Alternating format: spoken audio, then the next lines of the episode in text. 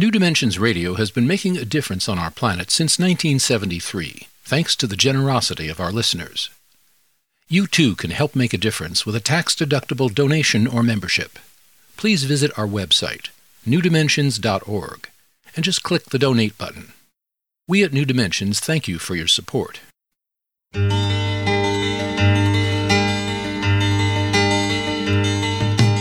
It is only through a change in human consciousness that the world will be transformed.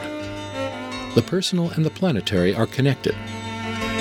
As we expand our awareness of mind, body, psyche, and spirit, and bring that awareness actively into the world, so also will the world be changed.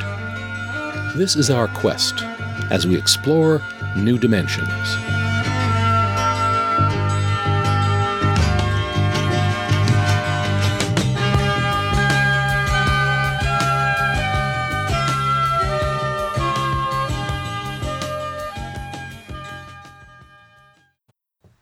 There are wildly divergent reports on the success rate of spinal surgery for back pain.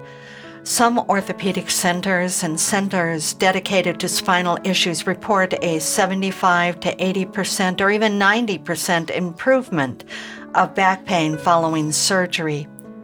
Other research does not report such large success rates, so the question remains what can give us relief from chronic pain? Today, we'll be exploring the mind body connection with pain and the mechanism of chronic pain with spine specialist surgeon Dr. David Hanscom, who has over 30 years' experience in the care of chronic back pain. He advocates something called DOC, which stands for Direct Your Own Care, and he only performs surgery on patients he feels are certain to find relief through surgery. Today, we'll be navigating non surgical treatment options for chronic back pain and other chronic ailments with our guest, Dr. David Hanscom. David Hanscom is a board certified orthopedic surgeon specializing in complex spine problems in all areas of the spine.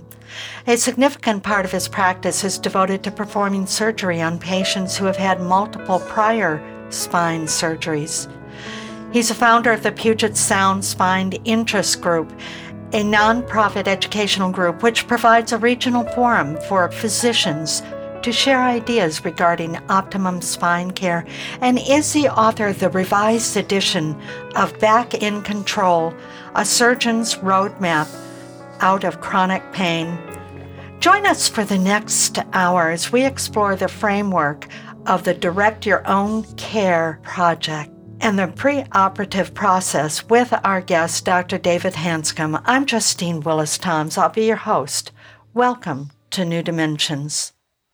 David, it's so good to sit across from you once more. Yeah, thank you. Time goes by very quickly, doesn't it? It does. It seems like just the other day we were having a conversation, but that was many years ago. And I would love for our listeners to catch themselves up on, on a little bit of your story, how you, what your philosophy is, and where you are now with it.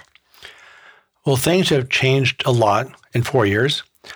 I published the first book in 2012 based on my experience and my patient's experience, but I didn't know the neuroscience as well as I do now.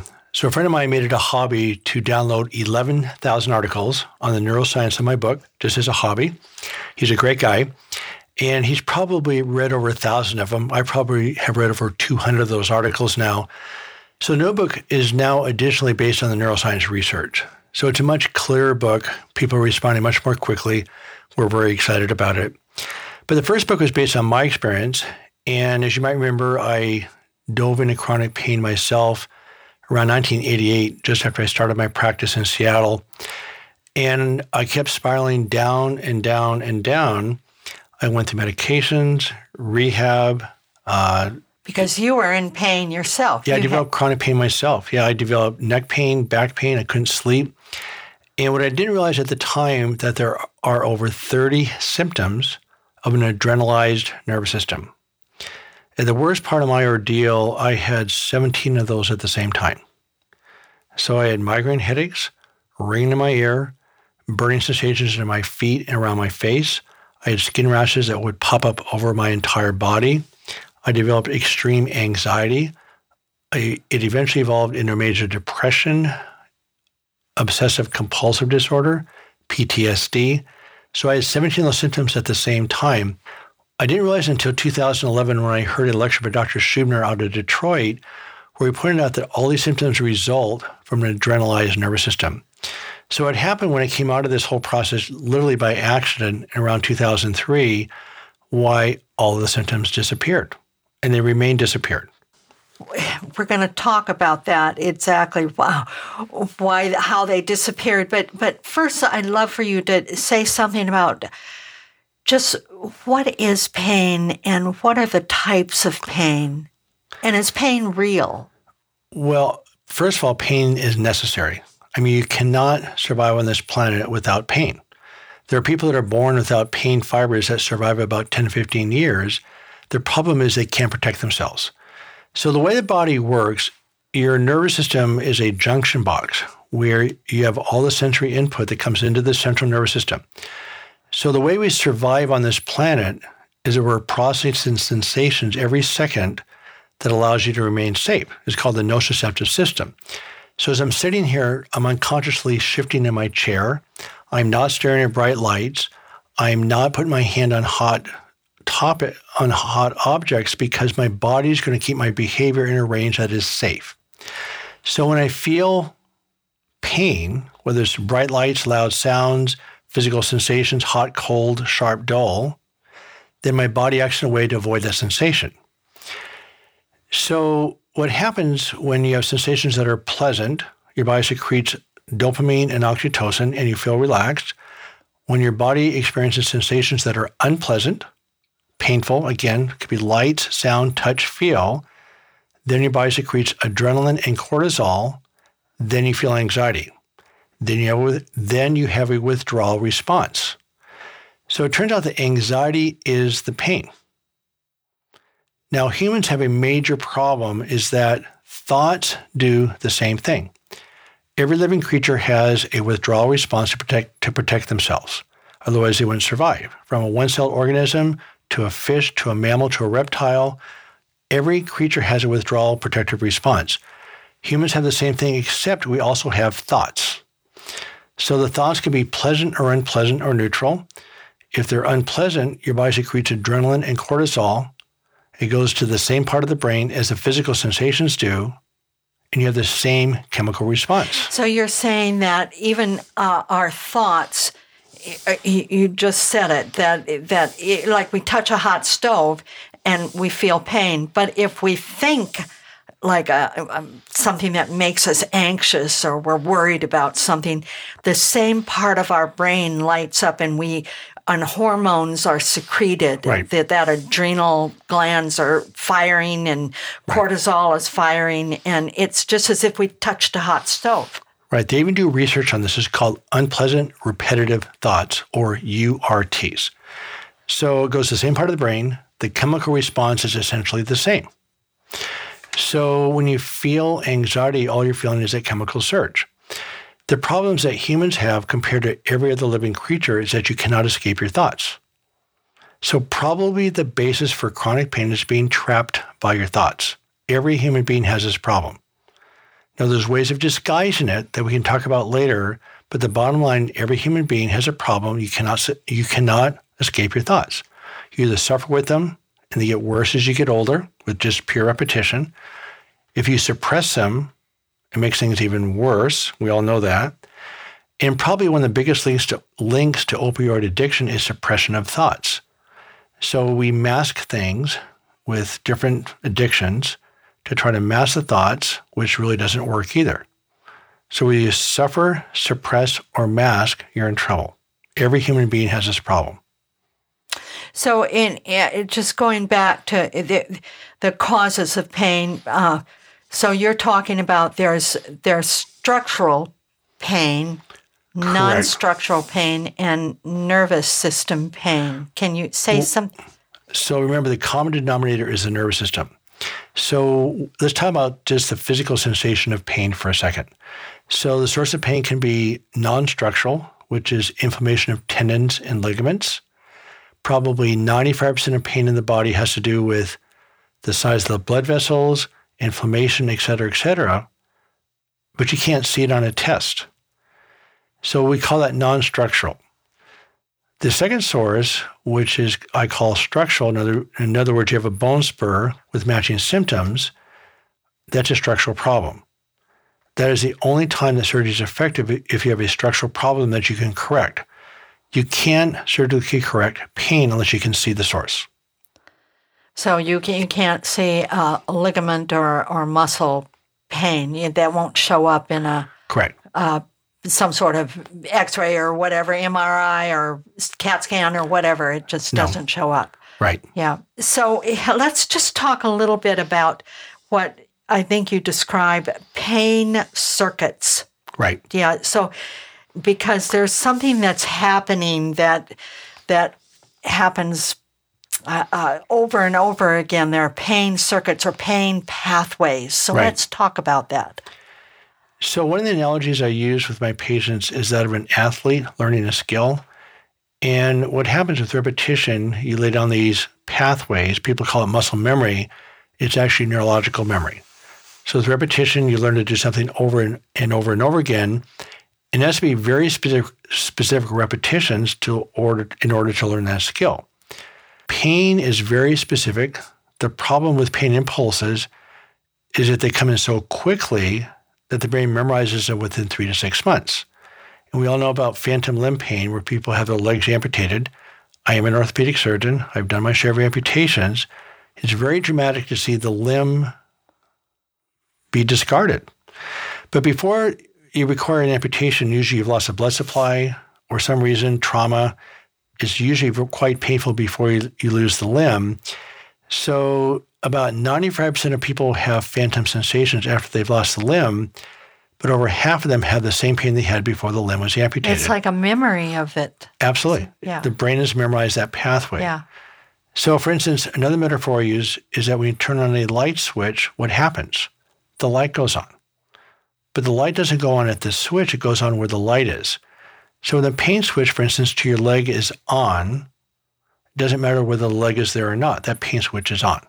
Remember, all pain, let's just simply call it unpleasant sensations, have to be interpreted by the nervous system as pleasant or unpleasant. So if you're saying like the light switch, juice to that light bulb is still there. Like you wouldn't put your finger in an empty socket. Right. Because that juice is there, that pathway is there. Right uh, so that's like the light bulb is like the leg. Right. But the leg, the light bulb and the leg, they've been removed. Right. But that juice is still there. Yeah, that's is a great. That, I haven't thought of it that way. That's a great analogy. Yeah, yeah absolutely. Yeah. So you say something of there's a phrase you use in, in your, your work in your book. You say that just kind of blew my socks off. You say chronic pain is unresolvable by trying to resolve it. Correct. So there's no fixing pain circuits. But where's your attention? Uh, let's just mention neuroplasticity for okay. a second. All right. Which has become very um, clear now okay. that's an issue. We're going to talk about neuroplasticity in just one moment. Uh, I want to remind our listeners that I'm here with Dr. David Hanscom, and he is the author of the revised edition Back in Control, the surgeon's roadmap out of chronic pain. I'm Justine Willis Toms. You're listening to New Dimensions.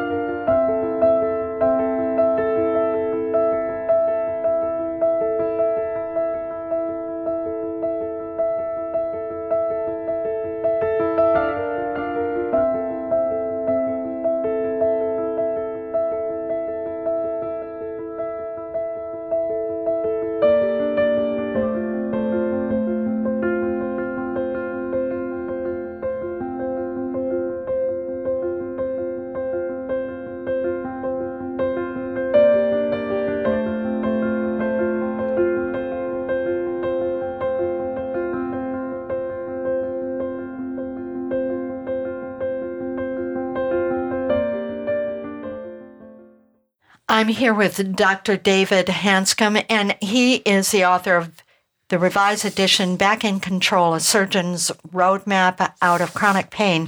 And if you want to know more about his work, you can go to his fantastic website that has so many resources.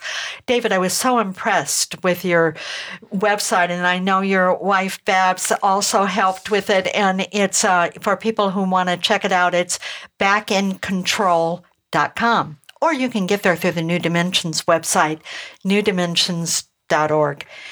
And David, we're talking about pain circuits, and you were about to tell us about neuroplasticity and what that has to do with pain circuits. Well, I think if we start thinking about the whole process in terms of pain circuits or pathways in general, it all makes a lot of sense. And so with repetition, once you memorize circuits, they are embedded and they are permanent. It's just like riding a bicycle. Once you know how to ride a bicycle, you actually cannot unlearn how to ride a bicycle. Then to go on a step further is that your brain's going to develop wherever you place its attention, right? So if you're trying to fix yourself, your attention's on yourself. So if you're trying to fix your pain, what you're inadvertently doing is you're reinforcing those same pathways. So it's the hardest and easiest concept of the whole process. It's also the key, whereas you cannot fix yourself and there's no goal to this process. The goal is not to get rid of your pain. The goal is to connect right with what's in front of you with without your pain. So as you start using other pathways, the pain pathways start to atrophy. As you start re-expanding your consciousness into a different area, those pathways begin to enlarge. The other ones start to atrophy. And at some tipping But they point, don't go away. No, they're always there. But they do go dormant and people do go to pain free. So this is not about managing pain. People go pain free all the time. So if you're managing pain, you're concentrating on the pain Right. is what you're saying. Right. And so what you're I'm thinking about as as as a mother uh, and raising a child, I think about how let's say um, a toddler is going for a hot stove or something. Well, maybe that's not a good analogy, but they're doing something. They're crying or something. Let's say they're just fussy. Right. And so instead of saying, don't fuss, don't fuss, quit crying, you, you won't say that. Right. What you do is you find some toy that's attractive and you give them this toy or something. Right. And they go, oh, and then they forget about whatever they're fussing about. And they're, they, so it's kind of like that, isn't it, that you're talking about? Yeah, you're giving me some great metaphors goody. today. Oh, Yeah, no, that's perfect. I hadn't thought of that one before. So yeah, the other thing is um, is that pain pathways are permanent, so are play pathways. Ah, this So is good news. Before I move on to that concept, though, so the metaphor to consider is that of diverting a river into a different channel. But let's just uh, going back to neuroplasticity because that's another like added piece in there. Right. So there's what neuroplasticity is is that the we now know it, and I did not know this in medical school, is that the brain can create new connections, myelin, actually grow new nerve cells at any age. So we know the brain can actually contract and re-expand physically at any age. And they've documented this clip in the people in their 90s. It happens in people that are younger more quickly, but your brain can change shape any time. It can happen within days. And so that's become very clear now in sort of a standard concept. So, what you're doing with these permanent pain pathways is several things. First of all, you're creating new pathways around the old pathways.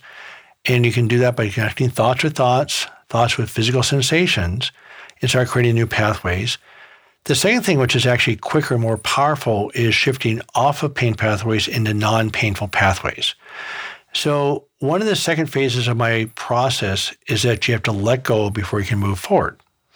So, the second stage of my website, you're basically combining forgiveness with play. In other words, you're letting go of the past in order to move forward and connect with life. So, about five years ago, my own journey, again, I was in chronic pain for 15 years, and I really am essentially pain free. Is that my own journey? I realized that, wait a second, pain pathways are permanent, right? So are play pathways. And they're complex, they're powerful. You don't have to make those up. And it's not an obsessive play to counteract the pain pathways, because then the pain pathways would still be running the show. But once you separate from your past with forgiveness, you start redirecting your life with play, which I define as curiosity, new experiences, gratitude, wonderment, awareness. Those are all things that have a play energy to them. So that's not obsessively playing to distract yourself, although that works a little bit. But the idea is you simply eh, direct your attention into a part of life that's excellent. One of the exercises I propose in my book, and I also talk to my patients now more and more, is to just take an hour and do a meditation where you simply remember the most enjoyable part of your life. High school, college, you know, your first date, that whatever era it was, remember conversations, remember your friends, remember your attitudes, remember your belief systems, and just connect with it. And it's there. And once you reconnect with that, that's not positive thinking, which is a way of suppressing negative thinking. It's simply connecting with a positive part of your brain. Maybe if you're like you're brushing your teeth, you can just make a practice of uh, remembering something in your childhood that was fun. Right. Just to, like start to to practice this, to to to recall something, or or right. you're sitting at a stoplight in your car and and just say, try and call up something. So, it, or even what do you look forward? What do you have today to look forward to? Yeah. Right. And so, or what did what did I do yesterday that I that was enjoyed. wonderful and I enjoyed? But see, there's a basic problem with human consciousness. So, a friend of mine pointed out that the human brain is designed only to survive. That's it. It is not designed to have a good time. it's not right. That's its function is is to, for us to survive as a species on this planet. Right? It's oh. competitive. It's very smart, very adaptable. Right? So here's a huge problem. I wrote a website called, called Your Personal Brain Scanner. So if things are going well, what does your brain do? It starts looking for trouble. right? Oh yeah. If I stop to think about it, yeah. Right. So uh, that's a, it's a big problem because it starts scanning. It starts right. scanning. Uh, what's what should I worry about? Yeah, right. I get it. Start worrying about. So you're 50 years old. That life is good. Yeah. Bills are paid. Yeah. Job is good. But then you still start worrying about retirement, right? Or start worrying about death, or start worrying about whatever it is your brain will go to the negative by, yes. def- by definition. It's supposed to do that. So once you understand, so it's doing its job. It's doing its job to protect you. But remember, that part of the brain is a million times stronger. The unconscious brain is a million times stronger than the conscious brain. That's why positive thinking doesn't work, right? Well, yeah. positive substitution is a big deal, but positive thinking is a way of trying to suppress this massive monster. It, it, would just be impossible. Right. It's, you're you're up against an enormous uh, uh, juggernaut of something else going on. Right. So that's why you have to separate first, then you redirect. So what you're doing is simply separate first, and then you redirect a positive direction, like we just so talked about. So give an example of separating first and re- redirecting. Well, remember, as human beings, we cannot escape our thoughts, right? When okay. you suppress, suppress, or mask your thoughts, you're trapped. And then when you're trapped by anything, whether it's relationship, finances, or pain, your body becomes more and more full of adrenaline and become angry, become frustrated. So then your body's really cranked up full of adrenaline. All these physical symptoms start appearing. So then you're trapped by your thoughts, you're trapped by the pain, you're trapped by these physical sensations. It's a huge problem, right? Your, your body's fully adrenalized. So when you're in the situation, it's hard to be creative and actually direct your brain to a different direction. So one thing that we start this process off, as you well know, is it what's called expressive writing. You simply write down your thoughts and you've now separated. So it can be any thoughts. The first book say negative thoughts. The second book points out it can be any thoughts. So simply write down your thoughts. Your thoughts are on the table. You're now physically separated from these thoughts that space is connected. So you're making them concrete. You're right. you're kind of taking them out of your your head, right. so to speak, and, and putting them on paper in some way that's that's making them more concrete. So that so that you Correct. can feel like, oh, that's not who I am, or something. Right. And so I have people tear them up for two reasons. And then you tear them up. Instantly. You write them, and then you tear them up. Right. You actually Physically tear them them up. up. Yep. Okay. Um, shred them, burn them. Some people do all sorts of stuff with them. Uh-huh. But they can be positive or negative thoughts. They can be rational or irrational. It doesn't matter. And remember, so I have them. I have them tear them up for two reasons. First of all, and the first one is really critical, is to not analyze them, because Ah. where's your attention, right? We just talked, we just talked about your brain will develop where we place its attention. So if you want to analyze your thoughts, you must well put your hand right into a hornet's nest. Remember, these are automatic survival patterns that are strong, part of the unconscious. They're creating these massive unconscious reactions.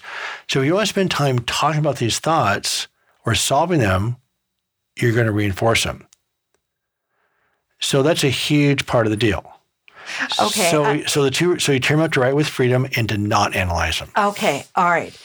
I, I would love for you to give an example because I can hear people saying, okay, wait a minute. All right. So you mean to reduce my the pain that I'm feeling? I'm feeling excruciating pain in my back, and it's just it's just terrible, terrible.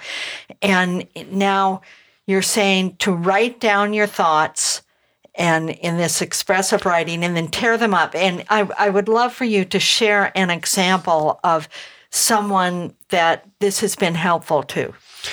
So in the forward of my book, there's a patient of mine by the name of Mark Owens who wrote a book called The Cry of the Kalahari. And he, at age 29 years old, went into Africa with his wife, and they spent 23 years setting up, setting up a wild game preserve for elephants and lions. Unbelievable story. He came back about 10 years ago, and while he's in the mountains, he set up a game reserve for grizzly bears and wolves, which, by the way, did not make him popular with the local ranchers. Mm-hmm. And while up in the mountains, he was thrown off of his horse. He almost froze to death in the mountain that night. They did spine surgery the next day to stabilize his spine. He was not paralyzed, but he went on to develop eight years of chronic pain. So he had one operation which made it worse. And by the time he came to me, two surgeons had recommended to go ahead and fuse his spine from his neck all the way to his pelvis. They called it the blue plate special. That required, I do the operation. It takes 12 hours of surgery. You go through the stomach, the chest, you go through the back. You, end go through the back and the, the front. front. Right. So, and the complication rate is documented to be about 70 to 80%. And these are major complications. So, the worst part of it is people go through this operation and they're often worse as far as the pain. So, you go through this huge operation, the pain doesn't go away. And the risk of having the body open for that long is, yeah. Right. So, Whoa. I looked at his skin. I'm going, Mark, I don't see anything to operate on. You have a normal spine for your age. You have some bone spurs, but that does not cause pain. So he says, look, here's my book. Why don't you go home and start this simple step called expressive writing? And he's going to be write down your thoughts, tear them up. He's a PhD scientist, and he thought it was absolutely out of my mind.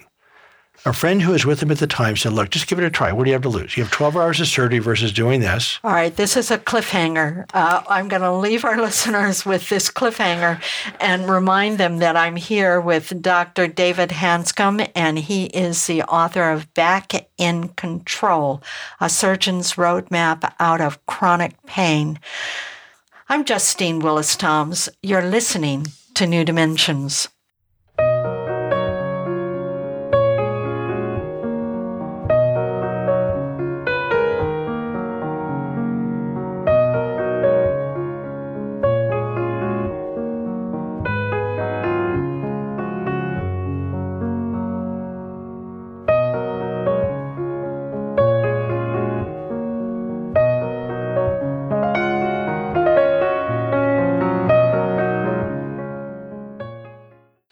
I'm here with Dr. David Hanscom, and he is the author of Back in Control A Surgeon's Roadmap Out of Chronic Pain.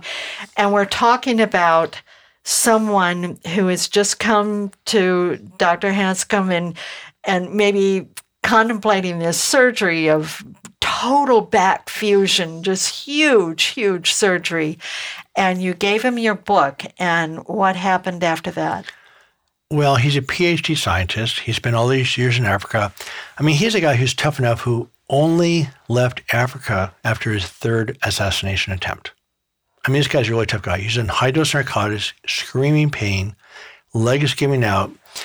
So he went home that he went out to the Oregon coast that night and he started to write. Well, you know, did what did he think about that? I mean, you know, Did he think you were nuts? Yes, absolutely. He's, he ta- I mean, he's a friend of mine now, and he just thought I was out of my mind. He just said. So, what made him even decide to to to take you up on writing anything out? I mean, we had a friend with him who encouraged him to do that. He also realized that his that his alternative was a lot higher risk. I mean, what was his choice? Well, I mean, what does he have to lose? Right. Uh, well, right. Try it, maybe. yeah. But he didn't really believe that anything would happen. No, he's it. actively opposed to it. Uh-huh. So he had to be talked into it. So he woke up the next morning and he realized that he was waking up without this horrible screaming pain in his legs and that he had slept for the first time in probably eight years. So he didn't really attribute it to anything other than coincidence. He wrote the second night. He woke up the next day about 60% better. And by the third day, he was 80% better. Within six weeks, he was completely pain free. No pain, no drugs, no limitations. So he came to a workshop I was holding in New York called the, Rewire, Rewire Your Brain, held at the Omega Institute. And my wife, I, and do, my wife and I, and daughter, and Dr. Luskin we're putting on a workshop with about 20 people.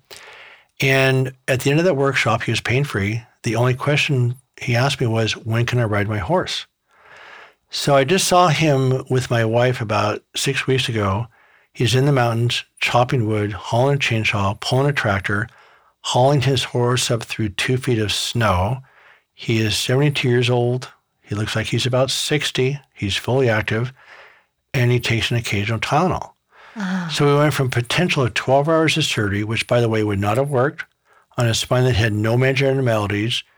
He came out of the medical system completely and went back to a completely normal, productive life. So there, there are two things there. One uh, is that now he took you up on your your doc or DO see what you call DOC uh, program, right. which is direct your own care, Correct. which is non-surgical. Right.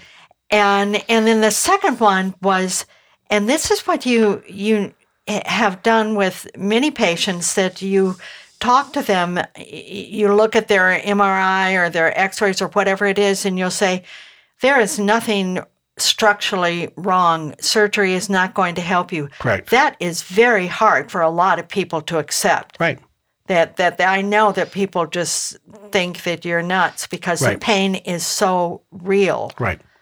But here's what I'm upset about. I'll just be really clear here. So the neuroscience research the last 10 years is unbelievable. Out of Australia, California, Colorado, and Chicago, and what they've showed extremely clearly is that the brain memorizes the pathways, it gets embedded in the nervous system. We now have these MRI scans that clearly show the pathways being formed. You can see them.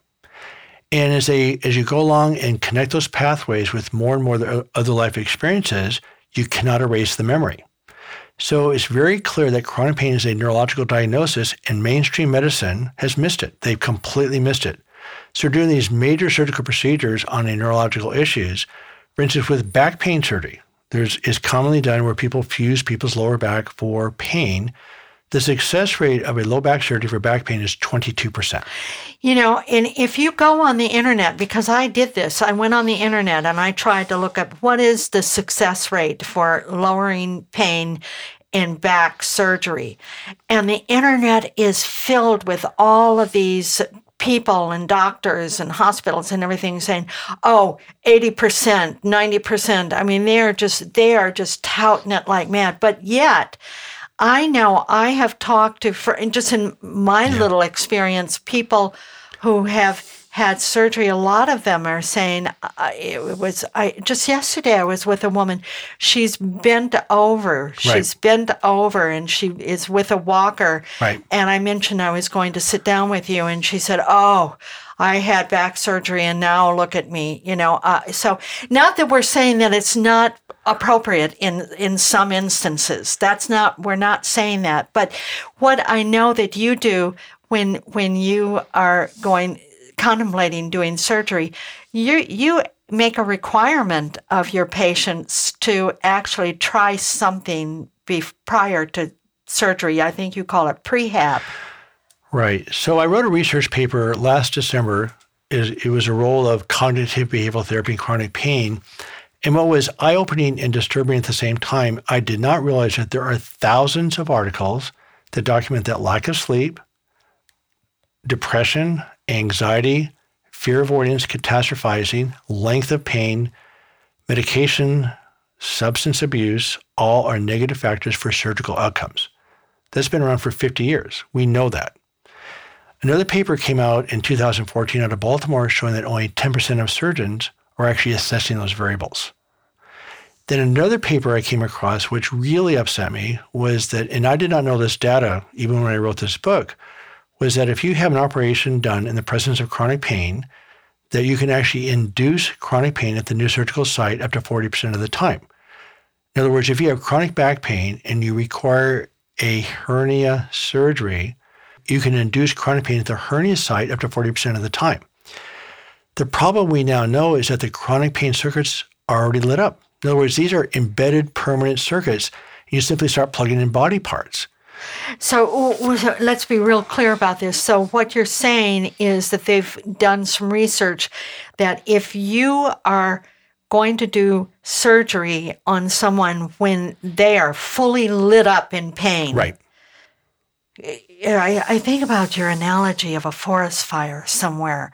Right. Is this does this apply? Mm-hmm. Can, it does. Can you can you say something about that analogy? Well, the metaphor I like to uh, one of the metaphors I use is that of a forest fire is that it takes multiple strategies to put out a fire. Right. Every one of them counts. You have the air attack, you have the ground attack, you have the bulldozers, the chemicals, the water. Everything counts. Right. So if you leave out some of those factors, the fire can go on for a long time until it just burns itself out. Unfortunately, with chronic pain, it may not burn itself out. In fact, it usually doesn't because chronic pain always gets worse with time, right? Repetition. Yes. Okay. So to successfully fight a forest fire takes multiple strategies. So what happens in medicine, we've been guilty of doing one treatment at a time for a complicated problem. So let's, let's say, let's try physical therapy. Let's try an injection. Let's try something, medication. So all of them count. They all are helpful, but they all have to be done at the same time. There's never one single answer for chronic pain. So for every person that gets better, the three parts of getting better are simply understanding the problem, number one. Secondly, you treat every aspect at the same time. The third part is the patient takes complete control. So the beauty of this process is uh, this is 90% patient directed. You don't need a major pain clinic. Right. If you look at my Amazon website, you'll see dozens of reviews of people I've never met that are pain free. And you also, you know, really give in in this whole process that you talk about. Sleep Right. is sleep. Just a couple of other uh, sleep, forgiveness, and play. We've talked a little bit about that. Right. Expressive writing. Right. And let's talk a little bit about anger and anxiety. Right. Because, like, um, anger is a we feel very powerful when Right. we're angry or Right. in, when we're in anxiety we feel very vulnerable Correct. so it's better to feel angry i guess uh, some of us will choose anger and it's hard to and we get angry about our pain and Right. and and so it, describe what that circuit is that angry anxiety circuit Well, first of all, the factor that changed the practice dramatically about seven years ago was addressing anger came into the practice. What I didn't realize for a long time is that I had anger issues. I actually thought I was pretty cool. and so my identity was wrapped around I would be compassionate, nice guy, all these different things. In fact, one of my lines to my wife was, I'm a good catch because I've dealt with my anger issues. Because I've been in counseling and therapy, all sorts of stuff, and I had intellectually. and she just sort of raised her eyebrows huh I don't think she necessarily No. believed me at the time. yeah And but what happens is that um, remember the antidote to anxiety is control. So something makes you anxious, you control yourself or the situation to solve the problem, right? Right. Problem solve, anxiety decreases. When you lose control of the situation causing anxiety, your body secretes more adrenaline to regain control and you become angry. Anger is simply anxiety on adrenaline and cortisol. Ah It's the body's survival response to get the need met. Wait, I, I like that. A- anger is is uh, anxiety on on steroids. Yeah, yeah, exactly. you know? Yeah, no, it's just anxiety on steroids. So it's the Yeah. same thing. So, but the problem is, is that at the same time, the feeling of anger is very powerful, covers up that feeling of being, being vulnerable. Yeah. So at the same time, it's actually covering up the feeling of anxiety. It's really adrenalizing the body. Yeah. It's similar to driving your car down the freeway in second or third gear. So Yeah. your, your engine's Yeah. revving away, Revving, it's right. going two way, and eventually starts to break down. So this is where you, you look for an alternative and you do that practice of writing down that expressive writing, tearing it up. You do you try and get good night sleep. You and you Right. pay attention to your sleep patterns, and uh, you uh, also. What was the other one? Uh, another one that I'm trying to you you oh you you create play or you create something that's enjoyable you you you move your thought patterns towards that which you enjoy rather than than staying on that habit of always being you know the negative and what your what your pain is and all of that Right. and that's a habit So I think though the book is a little tricky in that it's not really formulaic. In other words, you That's don't do true. this, this, and this, and that's you get true better. it's so, not step one two three right. So everybody does it completely differently. So I wrote a website post. Remember, I said earlier that, that there's no goal to the project. yes So I wrote a website post a few months ago called "She Just Let Go."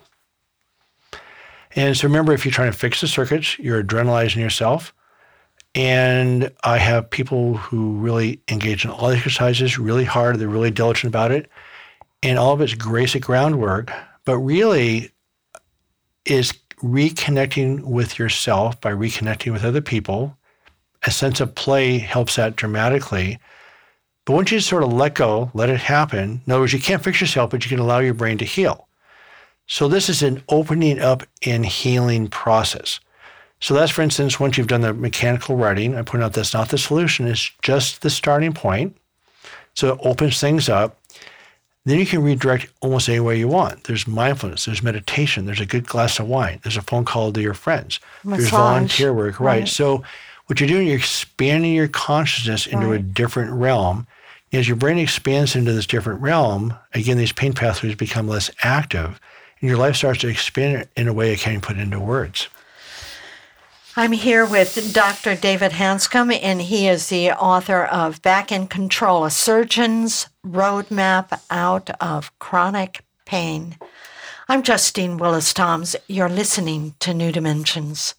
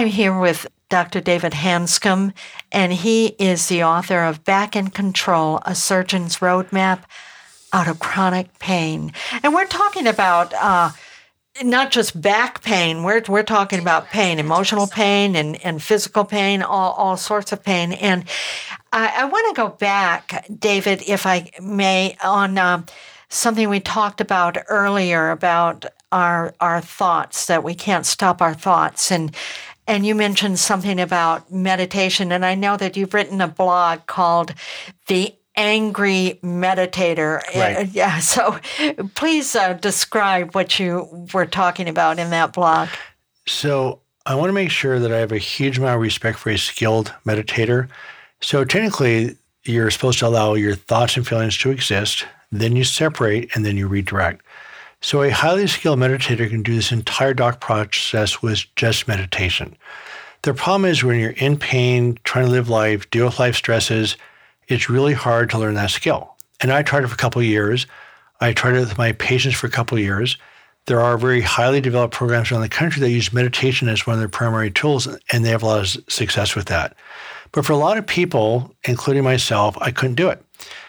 So the writing exercise, in my mind, I call it mechanical meditation, where it does the first two parts of the process. You create an awareness of the thought. Now you're physically separated. That distance is now connected to vision and feel, which is part of the unconscious part of the brain. Then the third part of and, and you write it down. You, you write write it down and rip it up. Right. So you've now separated.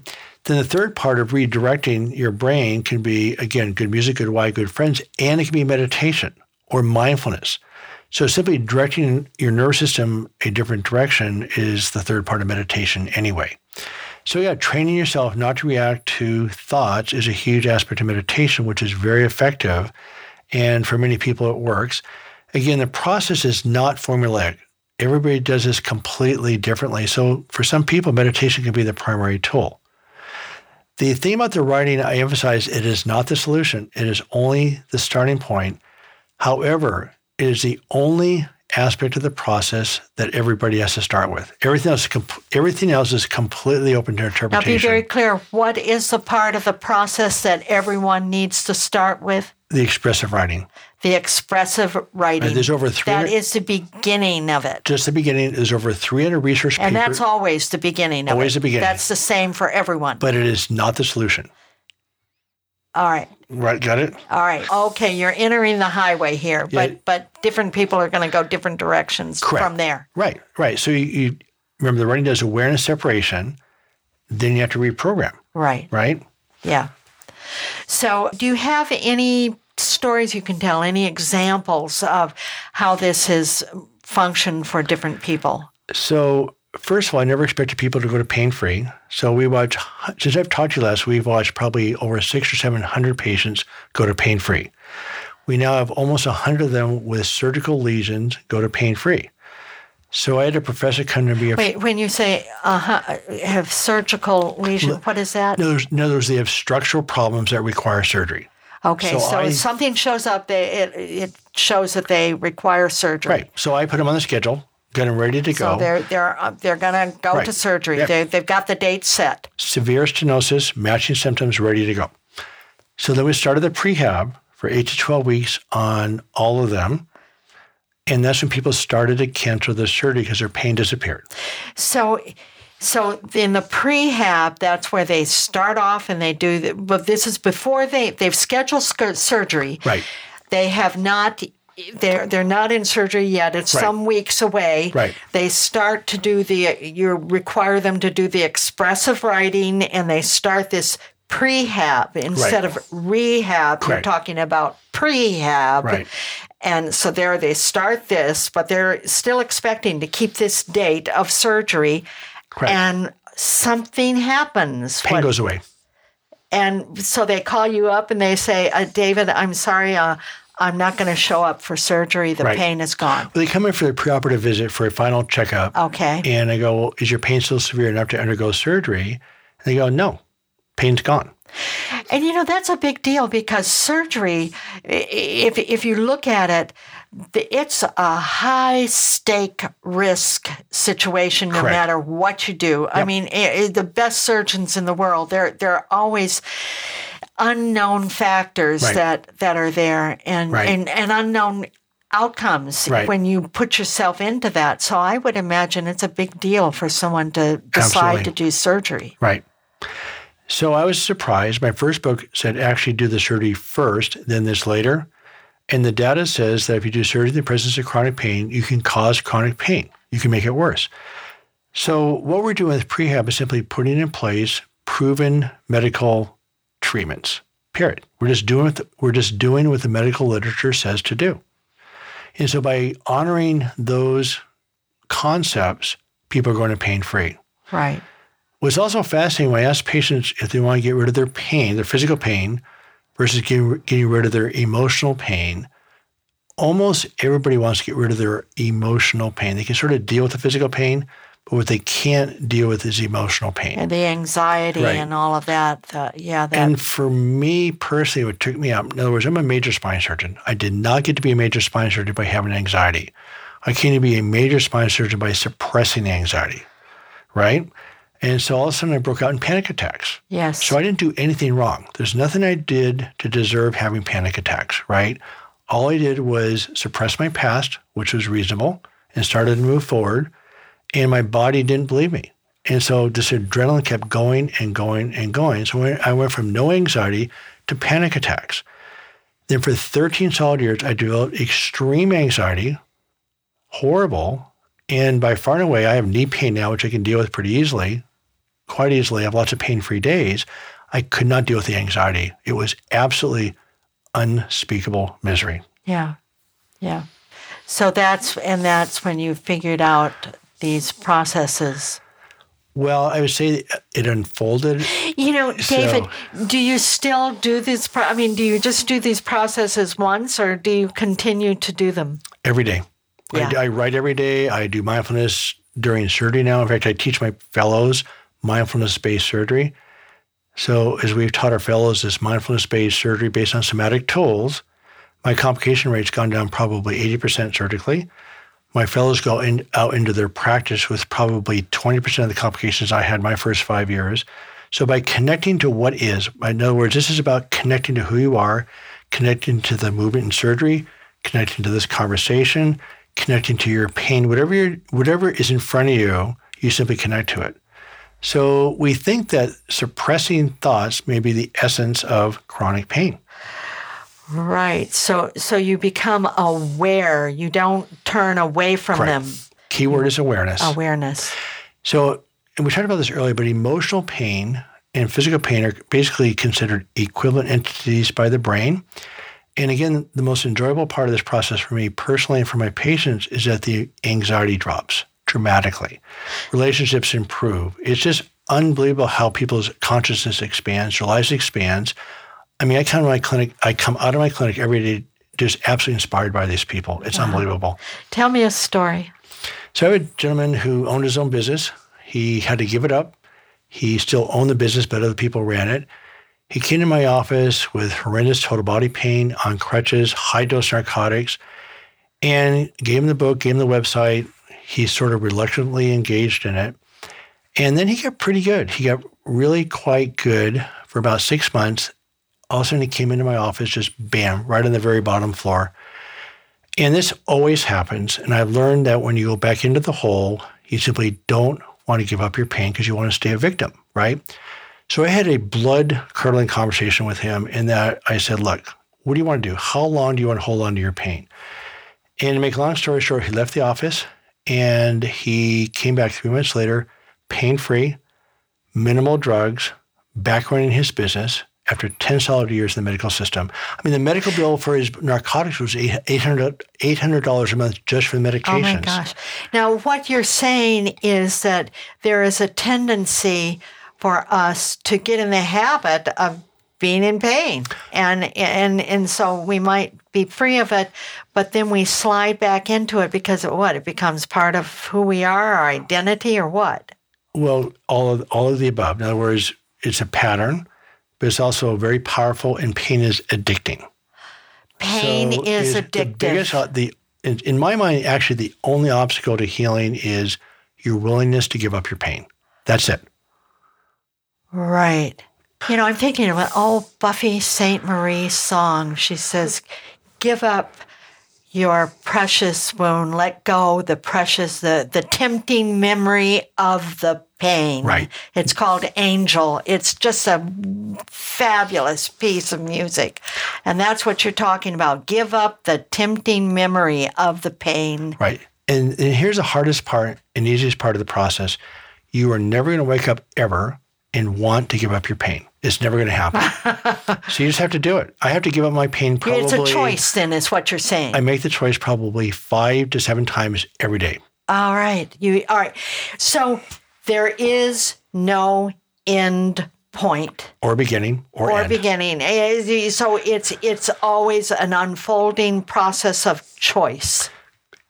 This very second. Yeah. Oh, David, I'm just so thankful that you came here today. Oh, I've enjoyed this conversation. I, i'm just I'm excited by it and feel the possibility that we really can start to live in a different way possibly without this invasive surgery uh, that, that, that and be out of pain. It's great. Thank you so much. Thank you. I've been here with Dr. David Hanscom, and he is the author of Back in Control a surgeon's roadmap out of chronic pain. And this book also, I, I, want to tell you, is also available on audio. And you can check out his website with all the many, many, many resources there. It's um, backincontrol.com. Or you can get there through the New Dimensions website, newdimensions.org. I'm Justine Willis Toms. You've been listening to New Dimensions. This is program number 3618. New Dimensions Radio has been making a difference on our planet since 1973, thanks to the generosity of our listeners. You too can help make a difference with a tax deductible donation or membership. Please visit our website, newdimensions.org, and just click the donate button. You can also subscribe to our free weekly podcasts and find over a thousand hours of audio dialogues in our searchable archive. New Dimensions is produced by New Dimensions Radio in Santa Rosa, California, USA. Our executive producer is Justine Willis Toms. Our post production editor is Lou Judson. This program was recorded at Strawberry Hill Productions, a full service podcast production studio in Novato, California. We sincerely thank all of you who have supported us by being members of Friends of New Dimensions, as well as members of our affiliate stations. My name is Dan Drayson. On behalf of everyone at New Dimensions, whose endeavors make this program possible, I'm wishing you well. New Dimensions Radio is an independent producer supported by listener contributions. To find out more about the program you've just heard, to subscribe to our free weekly newsletter and our New Dimensions and New Dimensions Cafe podcasts, and to access thousands of other programs in the New Dimensions archive, please visit our website, newdimensions.org. That's newdimensions.org. Or call us at 707 468 5215. That's 707 468 5215. Please join us next time as we explore New Dimensions.